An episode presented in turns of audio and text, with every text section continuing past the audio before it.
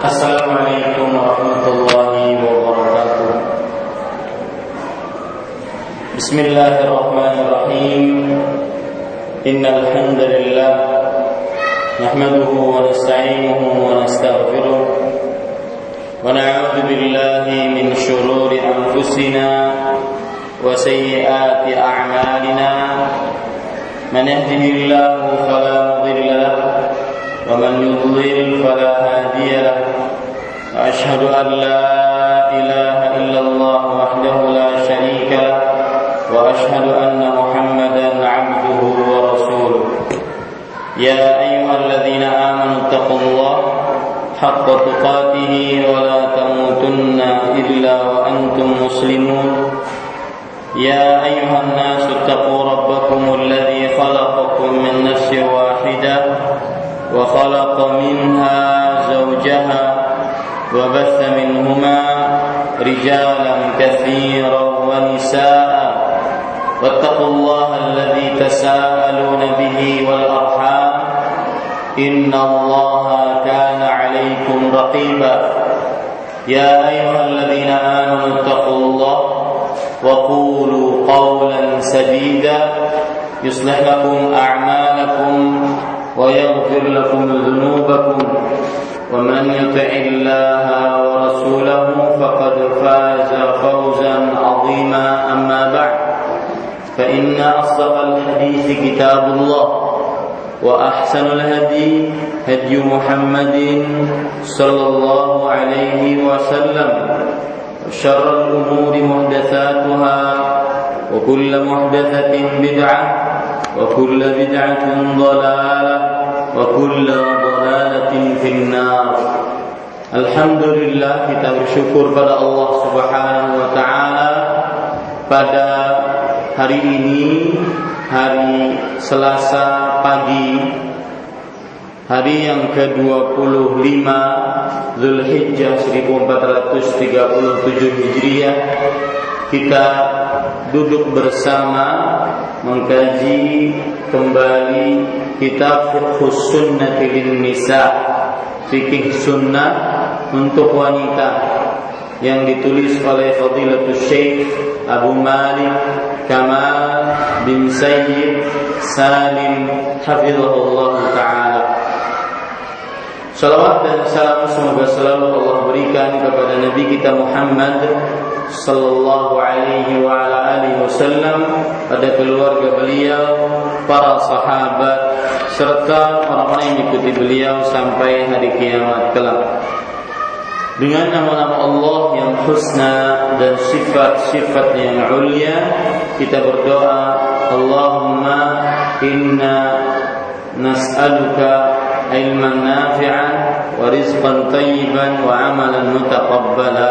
Wahai Allah sesungguhnya kami mohon kepada Engkau ilmu yang bermanfaat rezeki yang baik dan amal yang diterima. Amin ya rabbal alamin. Ibu-ibu saudari-saudari muslimah yang dimuliakan oleh Allah subhanahu wa taala pada pertemuan ini kita membaca bab yang baru. Betul Bu? Bab yang baru. Masih di dalam kitab Toharah. Kitab tentang Toharah. Tetapi babnya baru. Cara bertoharah yang lain. Yang disyariatkan dalam Islam. Penulis mengatakan At-tayammum Yaitu Bab Tayammum Tayamum secara bahasa artinya adalah al-qasdu bermaksud. Tayamum secara bahasa artinya adalah al-qasdu artinya bermaksud.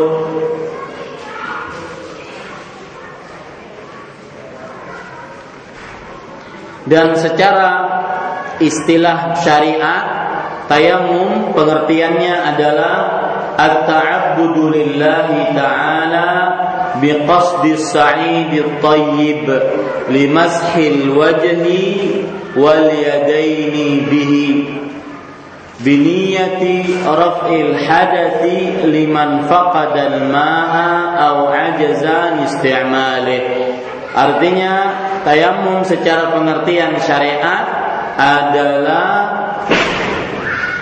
beribadah kepada Allah dengan memakai debu yang suci untuk mengusap wajah dan kedua tangan dengan debu tersebut. Dengan niat mengangkat hadat bagi siapa yang tidak memiliki air atau tidak dapat memakainya. Ini pengertian tayamum. At-ta'abbudu lillah. Beribadah kepada Allah Subhanahu wa taala. Biqasdi sa'idit thayyib dengan menggunakan debu yang suci. Limashil wajhi wal yadaini bih untuk mengusap wajah dan kedua tangan dengan debu tersebut. Biniyati raf'il hadathi dengan niat mengangkat hadas. Liman faqadal ma bagi siapa yang tidak memiliki air. Au ajaza an isti'malih atau tidak sanggup memakainya atau tidak sanggup memakainya. Ini pengertian secara istilah terminologi syar'i tentang tayamum. Kita akan jelaskan dulu Bu, pengertian ini. Tadi kita sebutkan pengertian secara istilah at-ta'abbudu lillah. Tayamum berarti ibadah kepada Allah.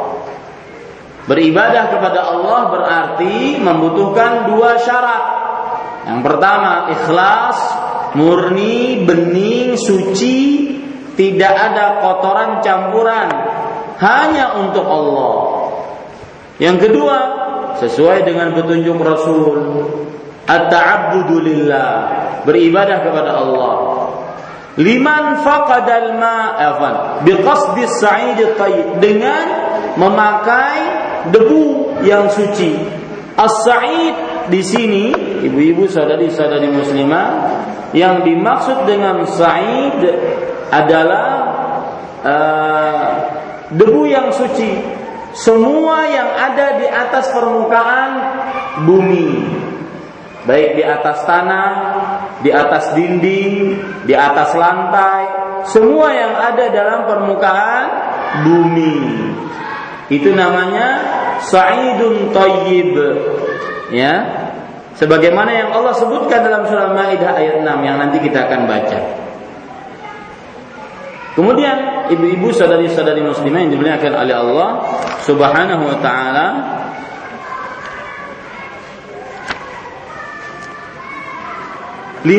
wajhi wal yadaini bih untuk mengusap wajah dan kedua tangan dengan debu tersebut. Hanya dua bagian dalam tayamum, wajah dan kedua tangan. Ya, wajah dan kedua tangan. Kepala tidak ada, telinga tidak ada, kaki nggak ada. Wajah dan kedua tangan. Dan kedua tangan yang dimaksud adalah kedua telapak tangan menurut pendapat yang lebih kuat. Kedua tangan yang dimaksud adalah kedua telapak tangan menurut pendapat yang lebih kuat. Diusap dengan debu tersebut. Biniyati raf'il hadat dengan niat mengangkat hadat. Jadi wudhu itu derajatnya atau fungsinya sama ya Fan. Tayamum fungsinya sama dengan wudhu dan mandi. Bisa mengangkat hadas besar, bisa mengangkat hadas kecil. Tayamum. Ya. Makanya di sini disebutkan raf'il hadas. Mengangkat hadas. Liman faqadal ma, tapi enggak semua orang yang boleh bertayamum bagi siapa yang tidak mendapati air ya bagi siapa yang tidak mendapati air Bagaimana firman Allah, "Falam tajidu ma'an fatayammamu." Surah Maidah ayat 6, maka kalian tidak mendapati air, maka bertayamumlah. Ya. Dan kata-kata mendapati air, Bu, tidak dapat sama sekali airnya. Tidak memiliki air sama sekali. Satu. Yang kedua, tidak mendapati air yang cukup untuk berwudu. Nah, itu catat juga, Bu. Maksud tidak mendapati air, tidak mendapati sama sekali, atau tidak mendapati air yang cukup untuk berwudu. Atau tidak sanggup menggunakannya. Kata-kata tidak sanggup menggunakannya mungkin karena sakit, ya, atau karena airnya sangat dingin, berbahaya, apabila digunakan bisa mati misalkan. Maka pada saat itu ya seseorang tidak sanggup menggunakan airnya. Atau kata-kata tidak sanggup juga yang ketiga yaitu airnya dimiliki musuh. Nah, ini tidak sanggup juga. Jadi misalkan nih Bu berperang. Ini musuh, ini kita. Sumurnya di musuh. Ya, dia tidak sanggup ke sana, sedangkan perbekalan air habis. Maka ini namanya juga tidak sanggup memakai air. Nah, lihat itu kata-kata tidak sanggup, perhatikan baik-baik. Tidak sanggup bisa karena sakit, bisa karena apa lagi bu? Airnya sangat sangat dingin yang membinasakan apabila dipakai, atau karena tidak sanggup memakai air yang ketiga itu karena dimiliki oleh siapa? oleh musuh. Nah ini ibu-ibu saudari-saudari muslimah yang dimuliakan oleh Allah. Nah timbul pertanyaan bu, ada air, tapi kita benar-benar haus. Mana yang didahulukan bu? Hah? Minum. Apa berwudu? Habis wudu mati,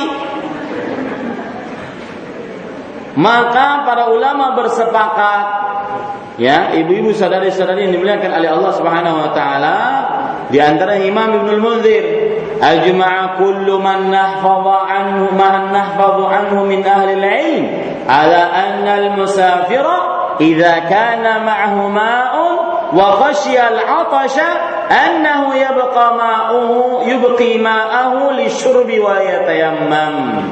Lihat Kak e, telah bersepakat setiap yang kami hafal dari para ulama bahwa lihat ini konsensus ijma.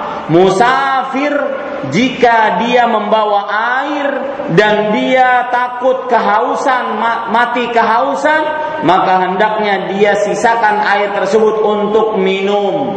Tidak digunakan untuk wudhu dan dia bertayamum. Nah ini Bu. Dicatat itu. Apabila ada dua pilihan, minumkah atau tayamumkah? Maka pilihlah minum dan tayamum. Minumkah atau berwudukah? Pilihannya begitu. Maka pilihlah minum kemudian bertayamum. Daripada wudhu kemudian mati. Ya ini ibu-ibu sadari-sadari muslimah yang dimuliakan oleh Allah. Kita baca apa yang disebutkan oleh penulis sekarang.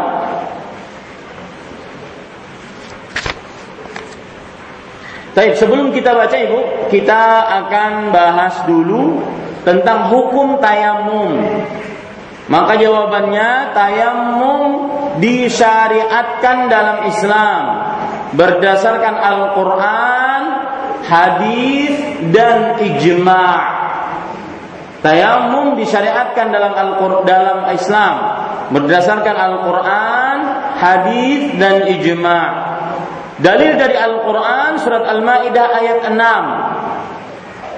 Allah Subhanahu wa taala berfirman, "Wa in kuntum marda أو على سفر فعدة من أي أو على سفر أو جاء أحد منكم من الغائط أو لامستم النساء falam ta falam tajidu ma'an fatayammamu sa'idan tayyiba famsahu biwujuhikum wa aydikum min ma yuridu Allah liyaj'ala 'alaykum min haraj ولكن يريد ليطهركم وليتم نعمته عليكم لعلكم تشكرون Surat Al-Maidah ayat 6 dan juga surat An-Nisa ayat 43. Saya artikan jika kalian sakit atau dalam keadaan safar. Atau salah seorang dari kalian datang dari buang air besar. Atau salah seorang dari kalian menyentuh wanita. Maka lalu ia kalian tidak mendapati air. Maka bertayamumlah dengan debu yang bak suci basuhlah wajah dan kedua eh, dan basuhlah wajah dan tangan-tangan kalian nah, bukan basuhlah dan usaplah wajah dan tangan-tangan kalian dari debu yang suci tersebut Allah Subhanahu wa taala tidak menginginkan untuk menjadikan atas kalian kesulitan dalam beragama. Akan tetapi Allah menginginkan untuk menjadikan kalian suci dan menyempurnakan nikmatnya terhadap kalian agar kalian bersyukur. Ini dalil yang menunjukkan tentang disyariatkannya tayamum.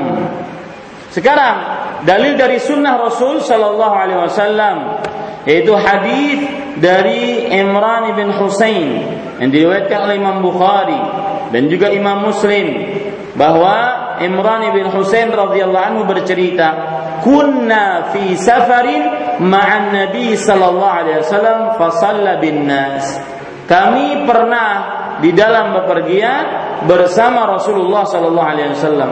Lalu beliau mengimami manusia yaitu dalam bepergian tersebut. Falamman sarafa min salati ketika telah selesai dari salatnya idza huwa birajulin mu'tazil lam yusalli ma'al qaum ternyata ada seseorang menyendiri tidak sholat bersama orang-orang yang sudah sholat.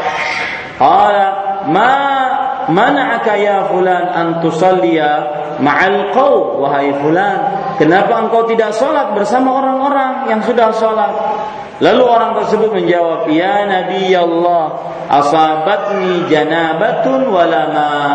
Wahai Nabi Allah, janabat menimpaku. Artinya, aku terkena junub dan tidak ada air untuk mandi. Ya, tidak ada air untuk mandi. Saya pernah waktu itu musim dingin di Arab Saudi. Dinginnya minus 4 dingin sekali. Dalam perjalanan ingin umroh. Kemudian pas waktu sudah berihram ternyata bangun-bangun ada sebagian kawan yang mengeluh Ustadz saya junub padahal dingin sekali sedang ihram ihram itu artinya Bu sedang memakai cuma pakaiannya dua kain, tidak bisa memakai jaket atau yang semisalnya. Kalau mandi maka akan sangat dingin sekali. Lawang kita berwudu saja, ya, cagak bulu awak. Ini mandi, lalu gimana Ustaz? Maka saya katakan basuh kemaluan, kemudian bertayamum. Dia mengatakan kalau dibasuh kemaluan Ustaz dingin benar. Ya. Maka semampunya kemudian bertayamum. Ini ibu-ibu saudari-saudari muslimah yang dimuliakan oleh Allah. Ini yang terjadi. Asabatni janabah walama. Wahai Rasulullah, aku terkena junub dan tidak ada air. Maka Rasul sallallahu alaihi mengatakan, "Alaika bis sa'id." Hendaknya engkau bersuci dengan memakai debu. Fa innahu yakfi. Sesungguhnya itu cukup bagimu. Nah, ini dalil dari hadis Rasul tentang disyariatkannya tayamum. Dalil dari ijma' فأجمع أهل العلم على مشروعية التيمم fil jumlah disebutkan oleh Imam Ibnu Qudamah bahwa para ulama bersepakat tentang disyariatkannya tayamum secara umum. Para ikhwah yang dirahmati oleh Allah Subhanahu wa taala, Kita baca sekarang apa yang disebutkan oleh penulis dalam bukunya. Uftil muslimatu, saudariku muslimah. Idza faqadtil ma'a wa lam tajidihi. Jika engkau kehabisan air atau tidak bisa menggunakannya, au khashita khashiti ala nafsiki dharar atau tidak bisa menggunakan air karena khawatir akan memperkarah uh, penyakitmu. Min isti'malihi dari pemakaiannya. Di maradin au syiddati bardin. Atau juga karena udara yang sangat dingin. Fa innahu mubahun laki at-tayammum bis-sa'idi maka engkau dibolehkan bertayamum dengan menggunakan debu. Ingat Bu debu tadi apa maksudnya? Semua apa Bu? Permukaan bumi. Itu debu ya. Bukan hanya saja debu yang berada di atas mushaf kita karena saking lamanya tidak dibaca ya debu sampai 10 cm pas lagi bersih-bersih jatuh Qurannya. Maka berselamatan. Kenapa berselamatan? Quran gugur. Padahal karena pernah dibaca. Itu bukan hanya itu. Debu yang dimaksud seluruh permukaan bumi. Di atas lantai, di atas tanah, di atas genteng, di dinding, di kursi mobil, di lantai mobil, atau di mana saja debu di atas seluruh permukaan bumi. Itu namanya debu yang suci. Ya. Kemudian penulis mengatakan, qala Allah Ta'ala Allah berfirman, Falam tajidu ma'an fatayammamu sa'idan tayyiba famsahu biwujuhikum wa aydikum. Lalu kalian tidak memperoleh air, maka bertayamumlah dengan tanah yang baik atau bersih. Sapulah wajah dan tanganmu dengan tanah itu. Al-Maidah ayat 6. Ini dalil yang sudah kita baca juga. Kemudian penulis mengatakan, waqad warada anhu sallallahu alaihi wasallam dan telah terdapat hadis dari Nabi Muhammad sallallahu alaihi wasallam inna sa'ida tayyiba tuhurul muslimi wa illam yajidil ma'ish ashra sinin Sesungguhnya debu yang bersih itu suci untuk orang muslim Meskipun ia tidak menemukan air selama 10 tahun. Tuhur, tahurul muslim. Tahurul muslim. Ya, pensuci Tahur artinya pensuci bagi seorang muslim. Tahurul muslim. Meskipun ia tidak menemukan air selama 10 tahun. Maksudnya, kalau tidak ada air maka dia boleh bertayamum. Karena tayamum pengganti air. Dan dari hadis ini kita ambil pelajaran juga bahwa tayamum adalah hukum ganti, bukan hukum asli. Catat itu, Bu. Tayamum hukum ganti, bukan hukum asli. Jika ada aslinya, maka tidak boleh memakai pengganti. Ya, tidak boleh memakai pengganti jika ada aslinya.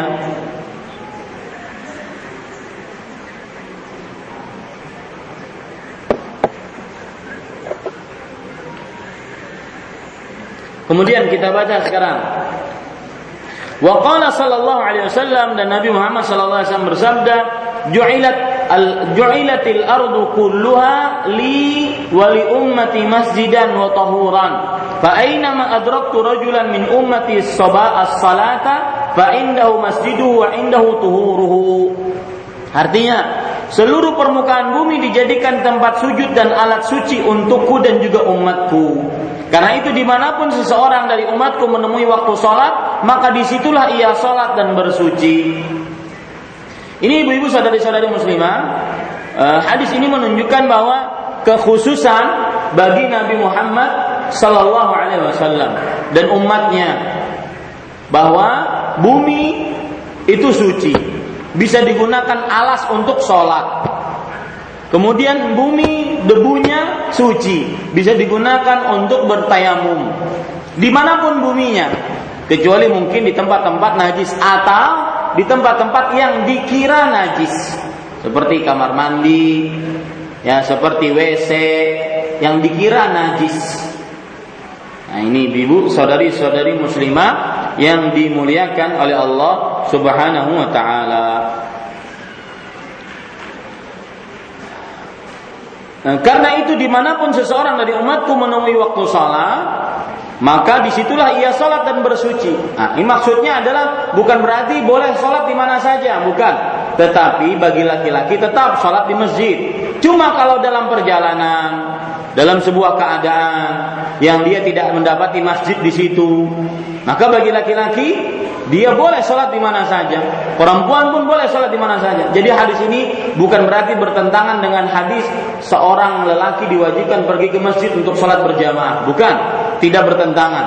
Tetapi hadis ini memberitahukan kepada kita bahwa uh, kekhususan Nabi Muhammad Sallallahu Alaihi Wasallam dan umat Nabi Muhammad Sallallahu Alaihi Wasallam di mana pun tempat sholat dia bisa lakukan.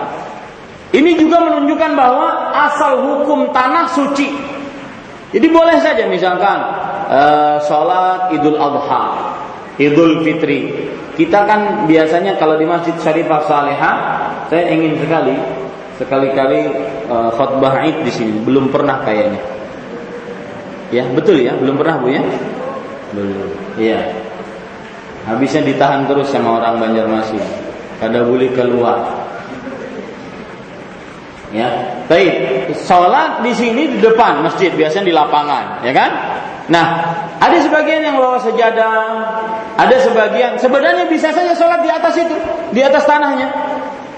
Asal hukum tanah suci, ya seperti itu. Lantai juga begitu. Misalkan uh, di lantai ada basah, maka asal hukumnya suci. Kecuali kalau kita tahu itu adalah basah dari air kencing atau air najis. Baru pada saat itu kita bersihkan. Tapi asal hukumnya suci. Misalkan ada ibu-ibu masuk ke kamar mendapati basah, lantainya basah. Maka pada saat itu asal hukumnya apa, Bu? Suci. Kecuali kalau seandainya basahnya berbau. Ya, misalkan baunya hancing, maka berarti dia air air kencing najis berarti. Tapi asal hukumnya suci. Saya jadi ingat mama saya dulu. Beliau salah seorang yang sangat-sangat uh, mudah-mudahan beliau dirahmati oleh Allah Subhanahu taala, sangat-sangat memperhatikan tentang kesucian. Ya. Uh, kalau seandainya ada basah di lantai, maka pasti itu harus digisik. Tahu digisik ya, Bu? Ya disikat karena ditakutkan itu najis. Maka saya beritahu selama kita tidak tahu bahwa itu adalah air kencing atau air najis maka asal hukumnya suci. Ya asal hukumnya suci. Nah, ini seperti itu. Ya ibu-ibu saudari-saudari. Jadi itu maksud hadis. Di di mana pun kita berada bisa kita sholat. Entah di atas gunung entah di uh, lembah entah di samping jalan, entah di langgar, entah di musola, entah di lapangan, bisa digunakan untuk sholat.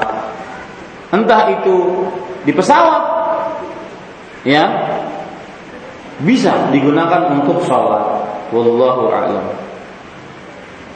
Kita lanjutkan. Penulis mengatakan wa ruwiya an Amr bin al-As radhiyallahu anhu anna annahu lamma bu'itha fi ghazwati dhati salasil qala ihtalamtu fi laylatin baridatin shadidatil bar fa in irtasaltu anna ahlaka an ahlak thumma sallaytu bi ashabi صلاة الصبح فلما قدمنا على رسول الله صلى الله عليه وسلم ذكروا ذلك له فقال يا عمر صليت بأصحابك وأنت جنب فقلت ذكرت قول الله تعالى ولا تقتلوا أنفسكم إن الله كان بكم رحيما فتيممت ثم صليت فضحك رسول الله صلى الله عليه وسلم ولم يقل شيئا dalam sebuah hadis yang diriwayatkan dari Amr bin As radhiyallahu anhu disebutkan kisah diutusnya Amr bin As oleh Nabi Muhammad SAW untuk mengikuti perang Zatus Salasil. Apabila Rasulullah SAW mengutus sahabatnya untuk berperang, maka itu disebut dengan sariyah. Disebut dengan apa bu? Sariyah. Tapi apabila perangnya diikuti oleh Rasulullah disebut dengan ghazwah. Ya, nah yang seperti ini Rasulullah SAW mengutus Amr bin As sebagai apa? Pimpinan perang pada peperangan Zatus Salasil. Ya, ini disebut dengan peperangan apa Bu tadi? Sariyah. Sariyah. Kemudian ia berkata, suatu malam yang sangat dingin aku bermimpi. Ya, inilah bu kasihannya para jomblo, kedinginan. Ya, satu malam yang sangat dingin aku bermimpi. Ini, ini depan saya kamera saya ini bu, yang saya bawa dari Banjarmasin jomblo ini. Ya. Maka setiap malam dia sangat dingin dan pasti selalu bermimpi. Nah, bermimpi. Aku maksudnya bermimpi adalah bermimpi junub. Aku merasa jika aku mandi maka aku binasa. Maka kan kemudian aku pun sholat subuh bersama para sahabat menjadi imam. Ini menjadikan pelajaran bagi kita bahwa pemimpin suatu kaum hendaklah dia yang bisa memimpin sholat. Makanya tidak pantas perempuan menjadi imam atau menjadi pemimpin di dalam sebuah negara, sebuah uh, kepemimpinan yang memiliki kewenangan tidak pantas karena tidak bisa menjadi imam sholat. Ya, ini kebiasaan Nabi dan para sahabatnya yang memimpin pasukan, dialah yang memimpin sholat. Jika mandi aku akan binasa, kemudian aku pun sholat subuh. Ya, maksudnya dalam keadaan seperti itu bersama para sahabat menjadi imam. Setelah kami menghadap Nabi, perang telah selah usai, aku menceritakan kejadian tersebut. Nabi Muhammad SAW bersabda, wahai Amr, apa engkau engkau sholat bersama para sahabat dalam keadaan junub? Nah ini ada Rasulullah. Segenting apa pun bu beritanya, cross check dulu. Nih perhatikan nih ada Segenting apa pun beritanya, cross check dulu, teliti dulu. Jangan asal sebar. Ya. Eh, finanya Ustaz Ahmad Zainuddin menikah pula. Teliti dulu. Ya, dan menelitinya jangan lawan orang lain, lawan orangnya langsung. Ya, ini ibu-ibu sadari-sadari muslimah. Salah satu adab seorang muslim apalagi penuntut ilmu apalagi kepada gurunya adalah memberi nasihat langsung Jangan di hadapan orang banyak dibongkar dulu baru orang uh, yang ingin diberikan nasihat tahu dari orang lain. Hati-hati nih Bu, ini adab. Ya. Dan adab-adab ini sangat kita butuhkan di zaman sekarang. Ya, jilbab lebar yang bercadar, yang berkaos kaki, yang sudah menutup aurat dengan baik, perbaiki akhlakmu. Manage lisanmu. Hati-hati. Lihat Rasulullah sallallahu alaihi wasallam. Segenting apa pun, sholat diimami orang junub coba. Genting gimana? Tidak genting gimana? Tetap Rasulullah nanya, Ya Amar, wahai Amar, Salaita bi ashabika wa anta junub. Apakah benar engkau menjadi imam salat dengan sahabat-sahabatmu dalam keadaan junub? Dan apa susahnya bertanya ya kepada orang yang dibicarakan? Tanya coba. Tanya ya jangan dijadikan gosip apalagi qila wa qala desas desus katanya kayak ini katanya banglah Aku kada tahu juga bang, kisahnya kayak itu pinanya. Nah itu dijauhi itu. Ya, apalagi ada orang-orang yang sok arif. Ya, pinanya si bintu hendak kayak ini. Ini arif, sama aja itu riba. Apalagi ibu perhatikan, apalagi berpengaruh kepada dakwah. Orang ingin mengaji ke Masjid Syarifah Salihah jadi kada mau gara-gara ada mulut yang tidak dijaga, lisan yang tidak dijaga. Ya, perhatikan. Itu berbahaya itu. Berarti menghalangi orang dari jalan Allah gara-gara lisan kita. Hati-hati ini. Ya, ini ibu-ibu sadari-sadari. Segenting apa pun masalahnya, maka teliti dahulu sebelum berbicara. Lihat Rasul Shallallahu Alaihi Wasallam. Ya, segenting apa pun masalahnya. Coba imam dalam keadaan junub. Ini tidak lebih genting dari gimana lagi? Tetap Rasul SAW bertanya, tanyanya pun pelan-pelan. Ya, bertanyanya pun pelan-pelan. Kemudian dengan bahasa yang baik. Nah, maka hati-hati ibu saudari-saudari muslimah. Jaga adabnya sebagai penuntut ilmu agama.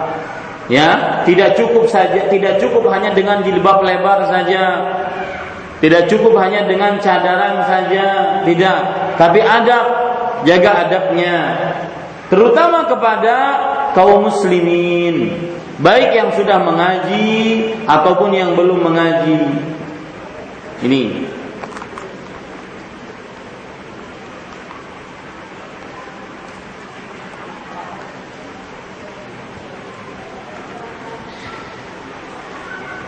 Kita lanjutkan. Amar berkata, Aku membaca firman Allah, janganlah engkau membunuh dirimu sendiri. Artinya, wahai Rasulullah benar, aku aku sholat dalam keadaan aku junub, tetapi sebelumnya aku bertayamum. Sebab aku bertayamum karena aku membaca firman Allah, wala taqtulu anfusakum innallaha kana bikum rahimah. Janganlah kalian membinasakan diri kalian sendiri. Lihat, ada sebab kan? Ada sebab. Ya ini para ikhwan yang dirahmati oleh Allah. Saya beri contoh bu ya, beri contoh. Misalkan ada ustaz judul kajiannya gigiku sakit. Apa? Instrumen dari judul kajian gigiku sakit. Jangan langsung diponis, ah Ustaz ini ingin hanya heboh-hebohan saja. Ya, ada ustaz judul kajiannya setengah isi setengah kosong. Apa itu? Setengah isi setengah kosong.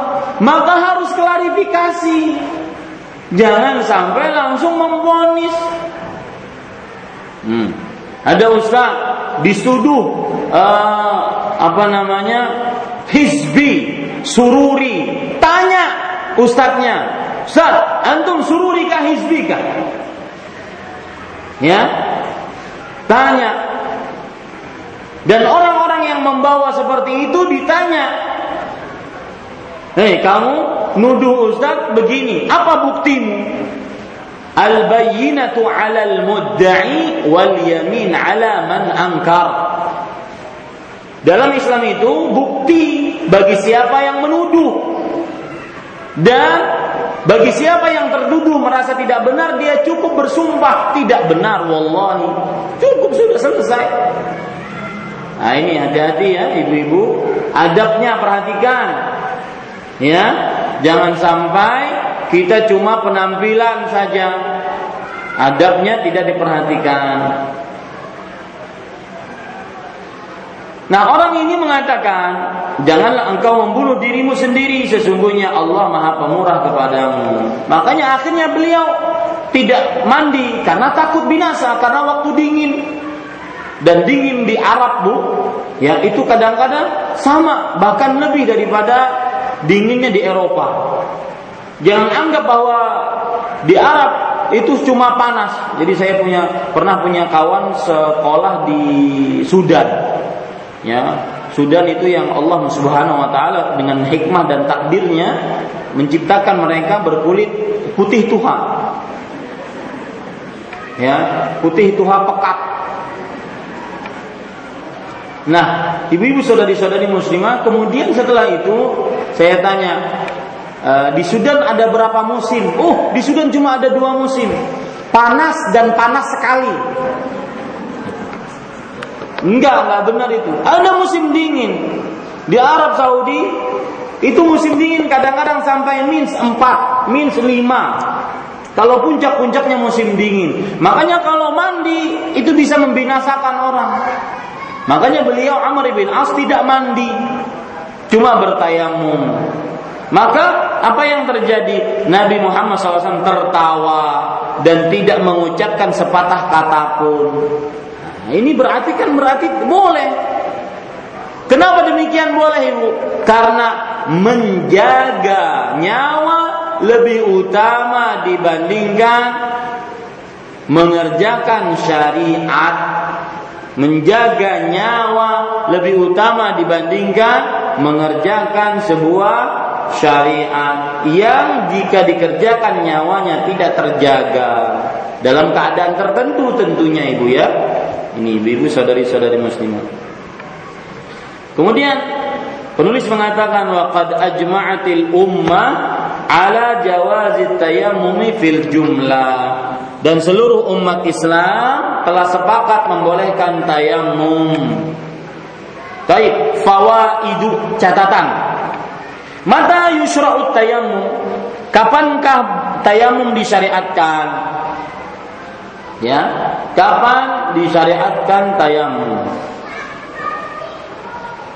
Al-awwal, yang pertama, indan idamil ma'i sawa'un fil hadari awis safari. Jika tidak ada air, baik ketika dalam perjalanan atau ketika di rumah mungkin. Mungkin nggak bu tidak ada air ketika di dalam keadaan mukim? Mungkin nggak? Mungkin, sangat mungkin sekali. Ya meskipun dia tidak safar, tidak ada air. Ya. Dalilnya apa ini? Yaitu falam tajidu ma'an. Kalian tidak mendapati air. Sebagian disebutkan dalam surat uh, apa tadi Al-Maidah ayat 6. Ya, tidak mendapati air baik dalam keadaan mukim atau safar. Kemudian penulis mengatakan, "Ainda ta'adzur isti'malih li maradin aw nahwi." Jika penggunaan air dikhawatirkan memperparah suatu penyakit atau sejenisnya. Ini sebab yang kedua. Kenapa diperbolehkan memakai eh, atau bertayamum? Ya, karena tidak sanggup untuk memakai air karena sakit atau yang semisalnya. Disebutkan oleh Allah dalam surah Al-Maidah ayat 6 tadi wa in kuntum marda aw ala safar ghaiti aw lamastumun nisa falam tajidu ma'an fatayammamu. Jika kalian sakit, nah lihat ini kata-kata sakit. Ya. Tetapi sakitnya tentunya yang dimaksudkan adalah sakit yang terlarang memakai air ya sakit yang terlarang memakai air Adapun sakit-sakit yang tidak terlarang memakai air maka tidak boleh bertayamum. Yang terlarang apabila dia memakai air bertambah. Seperti penyakit apa, Bu? Hah? Kalau memakai air bertambah beliman bujurlah. Hah? Anak yang kena liman, tahu beliman bu? Kalau dimandi bertambahlah, bertambah. Bujur? Dokter kalian? Ya, kebiasaan, kebiasaan seperti itu. Yang kedua, apalagi cacar. Yang ketiga, bekorengan. Ya, kalau seandainya memakai air bertambah penyakitnya, bertambah parah. Ya. Yang keempat, jerawatan. Bujur kan?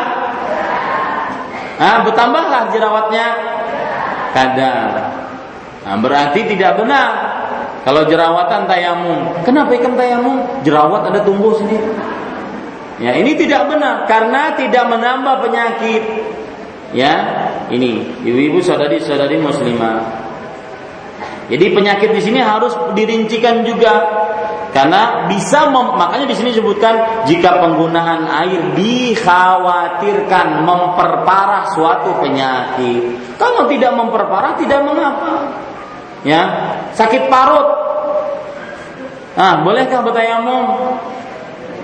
Apa hubungannya sakit parut dengan tayamum? Maka ini pada saat itu tidak diperbolehkan seseorang untuk bertayam yang pula yang jelas kalau dikhawatirkan memperparah boleh. Kalau tidak dikhawatirkan maka pada saat itu tidak diperbolehkan. Baik, penulis mengatakan yubahu laki at-tayammumu minal hadatsil asghari wal akbar. Engkau boleh bertayamum untuk menghilangkan hadas kecil maupun besar. Nah, ini hadas kecil seperti apa, Bu? Hadas kecil seperti apa? Hah? Buang angin. Buang air. Buang air kecil. Buang air besar hadas kecil atau hadas besar, Bu? Hah? Kenapa ngarannya buang air besar? Hah? Ya tetap dinyatakan hadas kecil. Karena yang namanya hadas kecil itu Ustaz, ukuran hadas kecil itu apa? Hadas kecil orang yang berhadas Ingin diangkat dengan cara berwudu.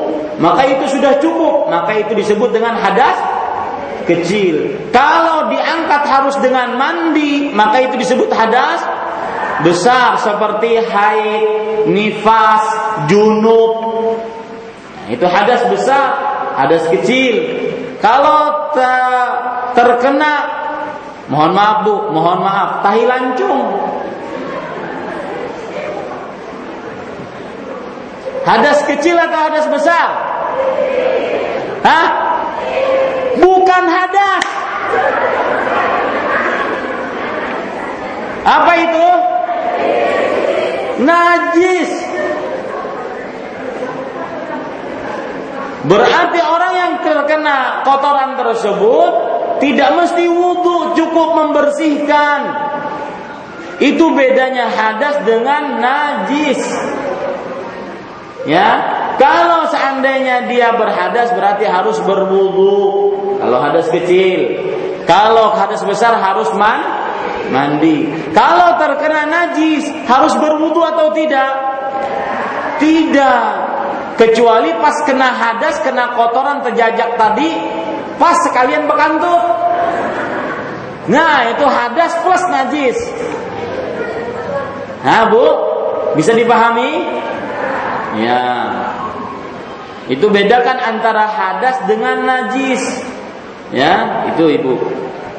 Baik, di sini disebutkan oleh penulis, engkau boleh bertayamum untuk menghilangkan hadas kecil dan hadas besar. Ingat Bu ya, hadas kecil bukan najis kecil. Bukan najis besar. Misalkan terkena kotoran tadi. Sidin bertayamum, kenapa tayamum? Tak kena tai lancung. Ini tidak ada hubungannya subhanallah. ya? Tidak ada hubungannya. Tayamum untuk untuk mengangkat hadas besar dan hadas kecil, ya. Oh Ustaz, kalau junub, kalau haid, kalau nifas dan dia tidak dapat air, boleh dia bertayamum? Boleh. Karena memang tayamum pengganti ya dia sebagai hukum pengganti hukum pengganti wudhu dan hukum pengganti mandi ini ibu-ibu saudari-saudari muslimah yang dimuliakan oleh Allah. فعن عمران بن الحسين رضي الله عنه قال كنا مع رسول الله صلى الله عليه وآله وسلم في سفر فصلى بالناس فإذا هو رجل معتزل فقال ما منعك أن تصلي قال أصابتني جنابة ولا ماء faqala 'alaika bis-sa'idi fa innahu yakfi. Hadis yang sudah kita baca tadi. Diriwayatkan dari Imran bin Husain radhiyallahu anhu ia berkata, kami pernah bersama Nabi Muhammad sallallahu alaihi wasallam dalam satu perjalanan. Saat itu kami sholat di belakang beliau sallallahu alaihi wasallam yaitu Nabi Muhammad sallallahu alaihi wasallam menjadi imam. Seusai sholat Rasulullah Sallallahu Alaihi Wasallam melihat seorang lelaki yang menyendiri. Ia tidak mengikuti sholat berjamaah. Nabi pun bertanya, apa yang menyebabkanmu tidak ikut sholat? Lihat, ini pun ditanya bu. Lihat, padahal ini berat juga. Imamnya Rasulullah, seluruh sahabat makmum. Ada orang yang nggak sholat, itu kan berat itu menyelisih seluruh sahabat tapi ditanya makanya saya katakan ya jangan gegabah jangan mengucapkan sesuatu segenting apa pun sebelum meneliti permasalahannya. Ya, lebih baik bu, wallahi demi Allah lebih baik jaga lisan, jaga lisan. Ya, jaga lisan benar-benar, jangan hanya sekedar jaga. Aku kada umpatan lah. Eh, tapi si din kayak itu. Ah, kada umpatan apa tuh? Ya, ini tidak benar, diam sediam-diamnya. Kalau seandainya tidak bisa mengatakan perkataan yang baik, ya, sediam-diamnya. Kalau seandainya tidak bisa mengatakan yang ya, perkataan yang baik. Kemudian ibu-ibu sadari-sadari muslimah, laki-laki itu menjawab, aku sedang junub dan tidak menemukan air. Nabi Muhammad SAW bersabda, carilah debu karena debu itu cukup bagimu alaika bis sa'id debu. Debu di sini sekali lagi apa bu? Seluruh permukaan permukaan bumi yang suci ya. Baik, kita lanjutkan ibu-ibu sadari-sadari muslimah yang dimuliakan oleh Allah. Penulis kemudian mengatakan, "Idza kana biki da'un fi ba'd jasad jismik bihaythu la yastati'in la tastati'in isti'mala al-ma'i fatayammami wa salli fi wal fil waqt." Hada qawl ba'd al-ulama wa dhahaba ba'dhum ila تغسلين ما قدرت عليه وتتيممين للباقي لكن الاقتصار على التيمم هو الراجح لأنه الأقوى دليلا إذ لا يجمع بين الأصل الوضوء والبدل التيمم على الأصح Nah ini permasalahan fikih bu Perhatikan baik-baik Jika di salah satu anggota tubuhmu Terdapat penyakit yang tidak boleh terkena air Maka engkau boleh bertayamum Kemudian sholat Demikian menurut pendapat sebagian ulama Apa maksudnya? Begini bu Anggota wudhu ada berapa bu? Wajah satu Kemudian tangan, ya kedua telapak tangan dua. Kemudian kepala dan telinga tiga. Kemudian kaki empat, empat, empat anggota tubuh anggota untuk berwudu. Ternyata di kaki ada koreng, ada luka yang bernanah. Kalau terkena air berbahaya. Maka bagaimana? Ibu-ibu sadari-sadari muslimah, penulis mengatakan, maka engkau boleh bertayamum. Meskipun lukanya cuma di kaki, sudah tayamum saja. Nah, itu dia. Itu pendapat beliau. Beliau lebih condong kepada pendapat itu. Makanya beliau mengatakan, demikian menurut pendapat sebagian ulama. Berarti ada sebagian lain yang berpendapat lain. Bagaimana pendapatnya? Sebagian lagi berpendapat engkau tetap berwudu untuk anggota badan yang boleh terkena air. Dan sisanya yang tidak boleh terkena air cukup dengan tayamum. Caranya gimana bu? Pendapat yang kedua ini berwudu seperti biasa. Basuh wajah, basuh tangan, mengusap kepala. Pas giliran kaki diapain bu? Diusap, ditayamumi. Jadi pukulkan tangan ke permukaan bumi kemudian ditayamumi. Ini pendapat yang kedua. Dan kalau tidak salah ini pendapatnya ulama-ulama Arab Saudi Syekh bin Bas, Syekh bin ini Ya, sedangkan penulis berpendapat lain. Ah, begitu Ibu. Apa alasan penulis? Perhatikan alasan penulis. Dan pendapat yang rojih kuat adalah cukup dengan bertayamum. Karena dalilnya lebih kuat. Dengan demikian tidak perlu menggabungkan antara wudhu dan tayamum. Ini terjemahannya kurang, Bu. Perhatikan ya. Saya terjemahkan dari buku aslinya. Perhatikan, beliau mengatakan Huwa rajil li'annahu aqwa dalilan. Dia adalah pendapat yang lebih kuat karena kuatnya dalil. In la yajma'u bainal asli al-wudu wal badal at-tayammum 'ala al-asl. Karena tidak dikumpulkan antara asal hukum yaitu wudhu dengan gantiannya yaitu tayamum menurut pendapat yang lebih kuat. Maksudnya asal hukum bersuci adalah wudhu. Ini tidak ada dalil digabungkan dengan tayamum. Enggak ada dalil digabungkan dengan tayamum. Nah, menurut beliau begitu. Ya, menurut beliau begitu. Baik, Ibu. Uh, adapun pendapat yang kedua yang mengatakan menggabungkan wudhu juga dan tayamum juga. Kenapa? Karena Allah Subhanahu wa taala berfirman, "Fattaqullaha mas tata'atum." Bertakwalah kepada Allah sesuai dengan kemampuan kalian. Selama uh, anggota lain masih bisa diwudui, maka diwudui, selainnya baru ditayamumi. Nah, itu dia. Selama anggota lain masih bisa diwudui, maka silakan berwudu dan yang lainnya ditayamumi. Nah, begitu. Wallahu a'lam. Yang jelas terjadi khilaf di antara ulama dalam perkara ini. Kita lanjutkan selanjutnya.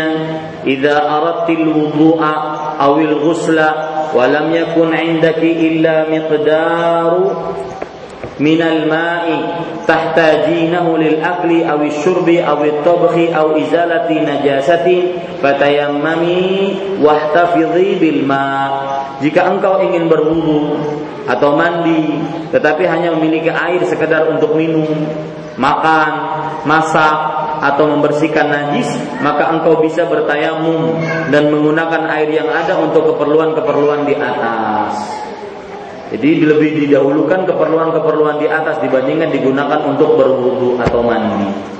Berarti bertayamu seseorang tersebut. Wallahu a'lam. Baik, ibu-ibu sadari-sadari muslimah yang dimuliakan oleh Allah Subhanahu wa taala. Kita lanjutkan sekarang. E, catatan yang kedua. Idza baqa 'alaiki waqtu shalah bihaitsu law ista'maltil ma'a فات الوقت فأرجح قولي العلماء أنه يشرع لك التيمم لإدراك الصلاة قبل خروج الوقت وهو مذهب أبي حنيفة wa Malikin wa Ibn Hazmin wa Syekh Syekhil Islami. Artinya jika waktu sholat yang tersisa tinggal sedikit dan diperkirakan akan habis apabila digunakan untuk berwudu. Jadi gini bu, orang ini nunggu air, nunggu air. Di daerahnya tidak ada air. Kemudian dia ada air tapi setelah perjalanan dua jam. Padahal sekarang sudah jam 3, sebentar lagi asar. Ah, Bu, kira-kira apakah dia harus ke sana dapat air ataukah dia bertayamum di sini? Ya tidak pakai air dia cuma bertayamum. Mana yang ibu pilih? Tayamum. Kenapa? Karena waktu sholatnya habis. Ya di sini disebutkan idza idza baqa alaiki waktu salat. Jika waktu salat yang ter, yang tersisa tinggal sedikit bihaitsu law istamaltil ma la fatal waqt. Dan diperkirakan akan habis waktu apabila digunakan untuk berwudu. Waktunya habis untuk berwudu. Maka tidak boleh kita uh, meng, me, apa namanya menghabiskan waktu sholat demi mengambil air nggak boleh. Kita ambil, kita cari gantiannya yaitu tayamum. Ya, tidak boleh. Misalkan dalam perjalanan, oh sebentar lagi dapat dapat banyak, tapi setengah jam habis waktu. Waktu sholat, maka pada satu tayamum saja. Sedangkan air yang di sana belum tentu dapat. Busiah air yang di sana habis juga. Nah, maka pada saat itu ya dahulukan waktu sholatnya begitu ibu. Penulis kemudian mengatakan fa'arjahu qaulail ulama. Maka pendapat yang paling rajih dari dua pendapat ulama adalah annahu yusra'u laki tayammum adalah disyariatkan bagimu bertayamum li idrakis salat qabla khurujil waqt agar bisa mengerjakan sholat sebelum habis waktu. Wa huwa Abu Hanifah. Dan ini adalah pendapatnya mazhab Abu Hanifah, Imam Malik, Imam Ibnu Hazm, Syekhul Islam Ibnu Taimiyah rahimahullah. Wal aslu fihi hadis Abi Juhaim Al-Ansari. Asal hukum ini diambil dari hadis Abu Juhaim Al-Ansari. Qala ia berkata, Akbala Rasulullah sallallahu alaihi wasallam min nahri bi'ru Jamal. Suatu hari Rasul sallallahu alaihi wasallam datang dari air sumur Jamal. Falaqiyahu rajulun fasallama alaihi. Lalu seseorang sahabat bertemu beliau dan mengucapkan salam. Uh, falam yarudda Rasulullah sallallahu alaihi wasallam as-salama. Namun Rasulullah sallallahu alaihi wasallam tidak menjawabnya. Hatta ata ala jidarin famasaha biwajhi wa yadayhi thumma radda alaihi salam. Sampai beliau mendatangi tembok kemudian menyapu wajah dan kedua tangannya bertayamu maksudnya. Setelah itu barulah beliau menjawab salamnya. Nah, ini menunjukkan ibu-ibu sadari-sadari muslimah yang dimuliakan oleh Allah Subhanahu wa taala bahwa Rasulullah wasallam bertayamum dengan debu dari tembok. Satu. Yang kedua, Rasulullah SAW tidak mau menjawab salam dalam keadaan tidak dalam keadaan suci. Dua. Yang ketiga, Rasulullah SAW lebih mendahulukan tayamum dibandingkan menunggu air tetapi habis waktu sholat. Ya, beliau tayamum dulu daripada menunggu air tetapi habis waktu sholat. Wallahu a'lam. Ya, itu kira-kira yang yang bisa kita bahas pada kesempatan kali ini, ibu-ibu sadari-sadari muslimah yang dimuliakan oleh Allah dan insya Allah kita akan sambung pada kesempatan yang lain tentang babu tayamum. Nah, silahkan jika ada yang ingin bertanya.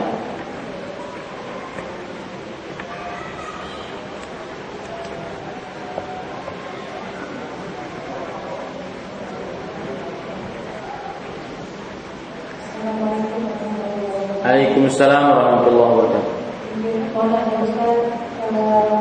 Alkohol yang dijual di obat yang 70 persen, 90 persen itu kalau diminum dicampur dengan maka itu termasuk minuman haram atau memabukkan.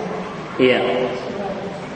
Bismillah, Alhamdulillah, wassalatu wassalamu rasulillah Pertama kita harus dudukan dulu alkohol kalau alkohol itu memang memabukkan, maka batasan tidak boleh daripada batasan yang telah ditentukan oleh para ulama.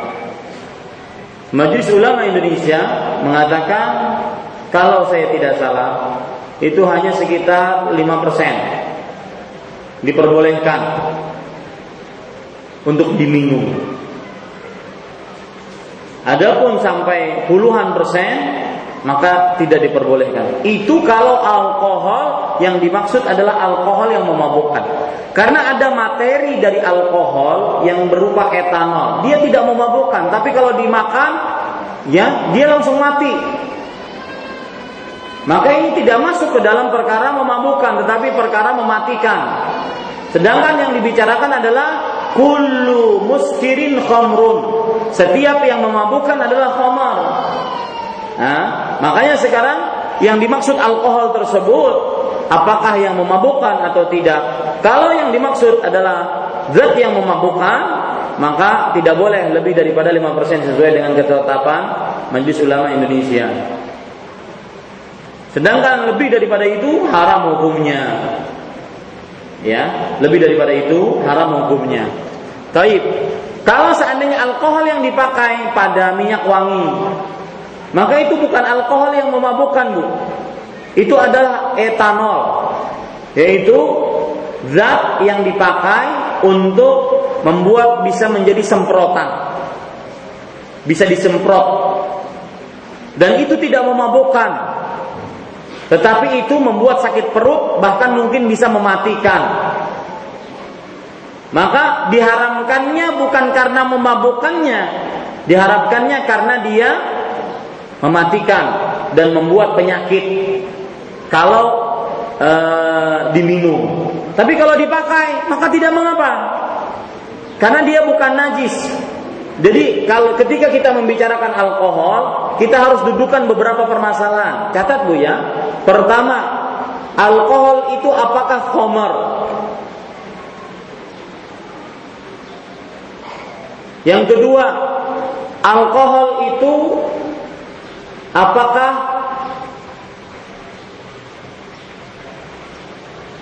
najis? Yang ketiga, khomer itu apakah najis? Letakkan dulu masalah ini baik-baik. Yang pertama, alkohol itu apakah khomer? Maka kita katakan, dilihat apakah dia memabukkan atau tidak. Kalau alkohol memabukkan, maka berarti khomer. Karena batasan khomer adalah kullu muskir, setiap yang memabukkan. Ya, Oh iya Ustaz, memabukkan. Ya, kemudian pertanyaan yang kedua tadi apa? Apa Bu? Alkohol itu apakah najis? Maka perhatikan pertanyaan yang kedua ini alkohol itu apakah najis bergantung kepada hukum khamar. Khamar itu najis enggak? Maka jawabannya Terjadi khilaf di antara ulama. Ada yang mengatakan khamar itu najis, ada yang mengatakan tidak najis. Yang mengatakan najis bahwa Allah berfirman, Ya ayyuhalladzina amanu innamal khamru wal maisiru wal ansab wal azam rijsun. Wahai orang yang beriman, sesungguhnya khamar, judi, mengundi nasi, meletakkan sesaji adalah rijsun. Rijsun kotor. Kata mereka rijsun maknanya adalah najis. Makanya khomer najis. Ini pendapat yang mengatakan khomer itu najis. Jadi minuman yang memabukkan itu najis. Kalau terkena baju maka tidak boleh digunakan untuk sholat. Minuman itu khomer, uh, minuman yang memabukkan itu najis. Karena dia najis. Ada pendapat yang mengatakan tidak najis. Khomer tidak najis. Dari mana? Karena hadis Anas bin Malik bahwa para sahabat sebelum ditu, diwajibkan uh, diharamkannya khamar, mereka menjadikan khamar itu seperti minuman biasa. Layaknya kalau kita teh. Ketika benar-benar sudah diharamkan, maka khamar itu dibuang di tanah-tanah kota Madinah. Kalau itu najis tidak mungkin diperbolehkan oleh Rasulullah untuk dibuang di jalan-jalan kota Madinah. Karena berarti mengotori jalan kaum muslimin dengan barang yang barang yang apa bu? Yang najis. Tetapi ini tidak ada larangan menunjukkan bahwasanya khomer itu tidak najis. Kemudian juga tidak ada atau belum ada riwayatnya yang saya ketahui bahwa para sahabat mencuci, membasuh tempat-tempat homer belum ada riwayatnya. Kalau seandainya itu najis, maka niscaya wajib dibasuh. Ada perintahnya. Ini belum ada perintahnya. Maka wallahu alam saya lebih condong kepada pendapat homer itu tidak najis. Cuma haram dimakan, diminum. Ya. Nah, sekarang kita katakan alkohol itu apa hukumnya? Najis atau tidak? Nah, tergantung kalau seandainya alkohol itu kita katakan seperti khomer dan khomer Anda mengambil pendapat itu najis maka berarti najis. Sedangkan yang pendapat yang kita kuatkan tadi khomer tidak najis. Maka kalau orang memakai minyak wangi yang di sana ada 80% ya, kemudian dia pakai yang pertama yang pertama, kalau itu khomer, ternyata itu bukan khomer. Itu tadi apa bu? Apa yang saya katakan tadi? Etanol, dia bukan bukan khamr yang memabukkan. Dia mematikan, dia membuat sakit perut. Karena ukuran khamr adalah yang memabukkan. Maka tetap boleh. Kalau masih dikatakan juga enggak itu Ustaz, bukan etanol itu khamr Ustaz. Maka kita katakan khamr pun kalau alkohol dikatakan khamr pun kita berpendapat tidak tidak apa Bu? najis dan ini pendapatnya Syekh Utsaimin tetapi beliau mengatakan tetapi lebih baik perkara-perkara yang subuhat dijauhi makanya memakai minyak wangi minyak wangi yang tanpa etanol pun sekalian itu lebih baik tapi kalau memakai maka tidak katakan dia e, memakaikan sesuatu yang najis kepada pakaiannya sholatnya tetap sah Wallahu. Kembali kepada obat tadi. Nah, obat tadi dimakan. Nah, beda dengan dipakai, dimakan. Maka kalau memang benar-benar yang dipakaikan atau di termasuk materi pada obat itu adalah homer, maka tidak boleh sekian persen sekian puluh persen haram karena berarti dia memakan homer. Rasulullah SAW bersabda ma askaro kathiruhu faqaliluhu haram. Yang memabukkan dalam bentuk yang banyak maka sedikitnya pun haram. Wallahu a'lam. Nah, kata-kata sedikitnya di sini ada batasannya dibatasi oleh beberapa ulama kontemporer. Wallahu a'lam. Nah, yang lain.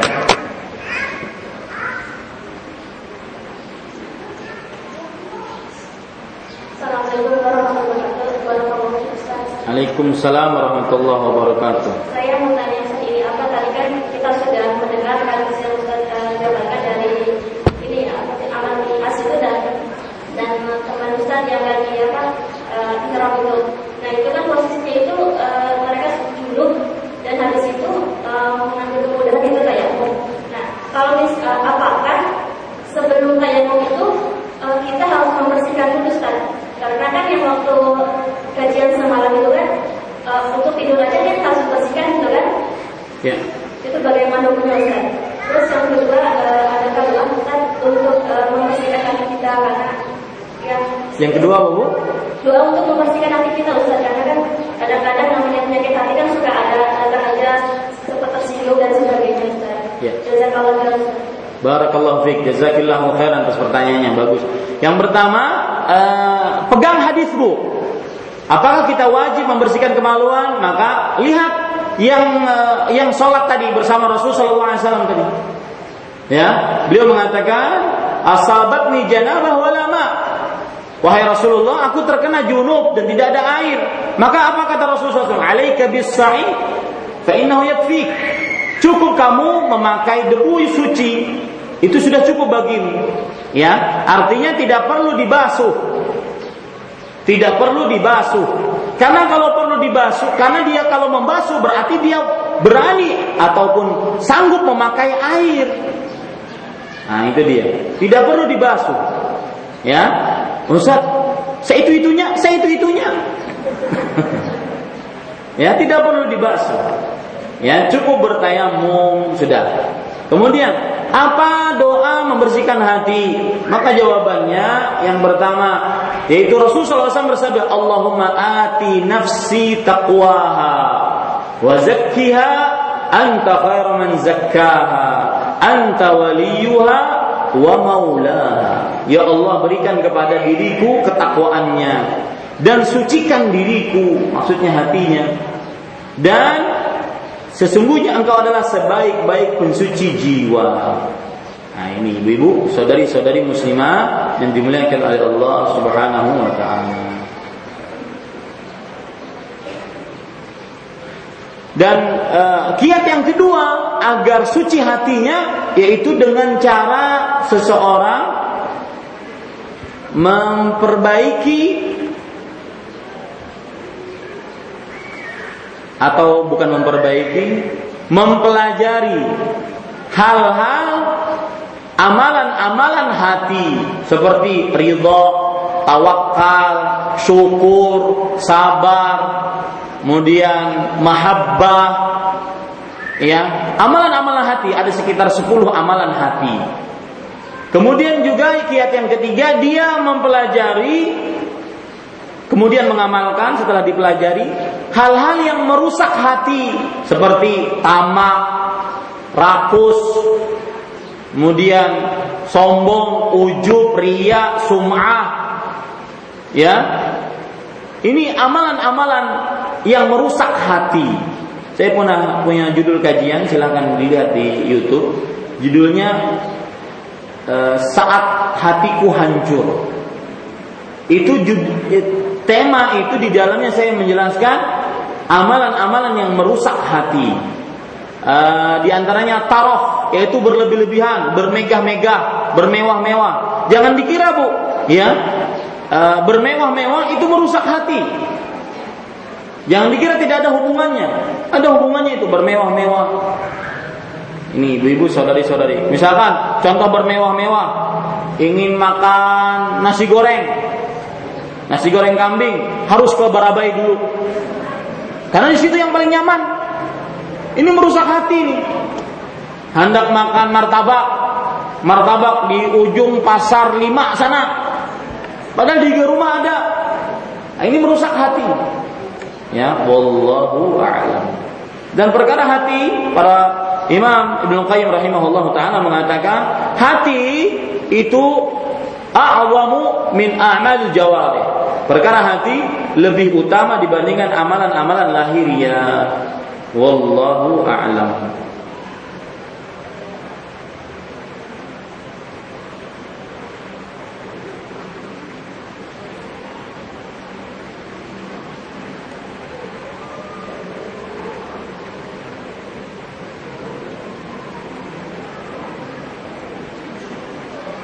Ya. Ada yang langsung lagi Bu? Pertanyaan silakan.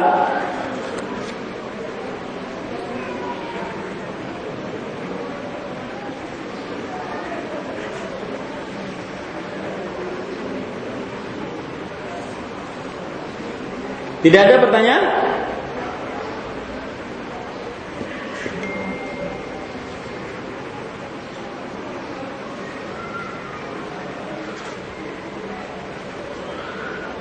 Mohon dijelaskan tata cara bernazar. Nazar itu artinya mewajibkan sesuatu yang tidak diwajibkan oleh Allah pada dirinya. Kalau saya sembuh, maka saya bernazar akan berpuasa sebulanan. Ternyata sembuh tidak puasa-puasa. Itu namanya nazar.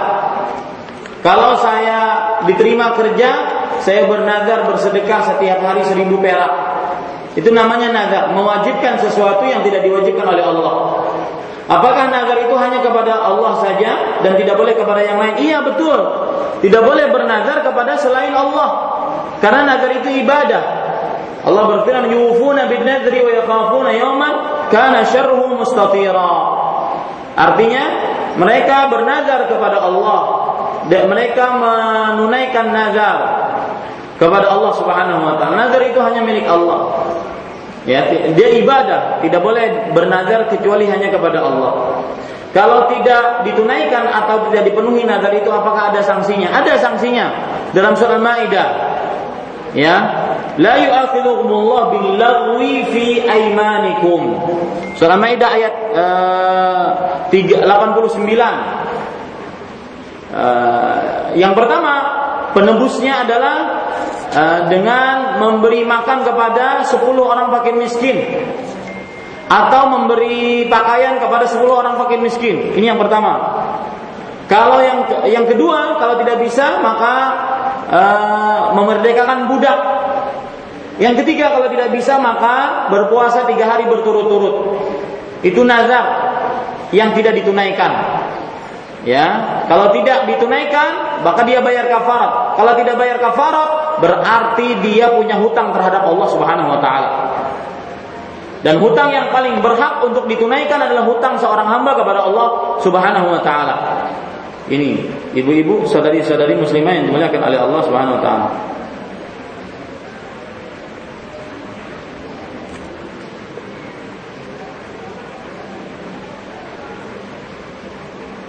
Pertanyaan dari Radio Gema Madinah. Bagaimana Ustaz hukumnya seorang laki-laki yang sholat di tempat terbuka, semisal di tepi pasar atau di atas kapal yang sedang merapat, sedangkan di dekat itu, di dekat situ ada musola atau masjid bahkan jumlahnya tersebar. Terima kasih. Maka jawabannya lebih baik dia sholat di masjid dan tidak diperkenankan bagi laki-laki untuk sholat wajib kecuali berjamaah. Pendapat yang lebih kuat hukum sholat berjamaah bagi laki-laki di masjid hukumnya wajib. Wallahu alam. Uh, pertanyaan yang ketiga, eh kedua dari pendengar radio Gema Madinah, laki-laki yang mimpi basah itu kan sudah biasa. Apakah termasuk hal yang normal? Apa juga apabila akhwat yang mengalami itu? Pernah ada yang berkata bahwa ciri akhwat itu diganggu jin. Benarkah demikian? Dan bagaimana cara menjelaskan kepada anak laki-laki yang bertanya mengenai mimpi basah? Maka jawabannya betul. Eh, apa? Pernah seorang perempuan juga bermimpi junub. Ya, Rasul Shallallahu Alaihi Wasallam pernah bersabda, "Nam, idza ra'aitil ma." Iya betul. Seorang perempuan juga mandi junub apabila dia bermimpi bermimpi basah. Ini menunjukkan bahwasanya perempuan pun bisa bermimpi basah. Kemudian juga bagaimana cara uh, apakah itu termasuk gangguan jin? Maka tidak ada dalil. Perempuan yang mimpi basah kena jin, nggak ada dalil. Yang mana dalilnya? Yang kedua yaitu bagaimana cara menjelaskan kepada anak laki-laki tentang mimpi basah. Maka dijelaskan sesuai dengan kapasitas berpikir dia. Ya, dijelaskan sesuai dengan kapasitas berpikir dia. Wallahu a'lam. Pertanyaan yang ketiga, ada pendapat bahwa meletakkan jenazah di depan jamaah sholat lima waktu tidak diperbolehkan karena ada dalil larangan sholat menghadap kuburan dan adanya sujud dalam sholat. Sedangkan dalam sholat jenazah boleh karena tidak ada sujud. Bagaimana pendapat Ustaz tentang hal ini? Maka jawabannya, wallahu alam diperbolehkan. Ya, diperbolehkan meskipun di tempat yang lain lebih utama. Karena pertama jenazah itu bukan kuburan. Itu jenazah. Yang kedua, sholat kita menghadap kiblat bukan menghadap kepada jenazah. Tetapi tentunya lebih baik jamaah ter, apa sholat jenazah tersebut di luar masjid ataupun di tempat yang bukan kita menghadapnya itu lebih baik. Tetapi dikatakan itu menghadap ke kuburan enggak, itu kan jenazah bukan kuburan. Wallahu a'lam.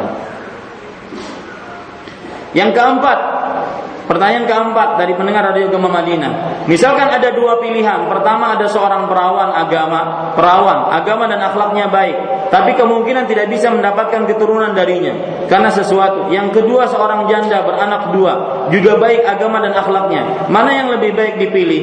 Maka jawabannya pilihannya adalah perawan yang baik akhlak dan agamanya dan melahirkan.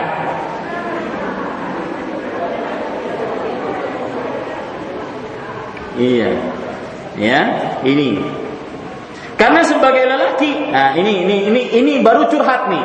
Kalau tadi pertanyaan ini curhatnya, karena sebagai lelaki saya cinta perawan dan janda yang baik agama dan akhlaknya. Bagaimana ini Ustaz? Maka jawabannya sama yang saya jawab, saya jawab tadi.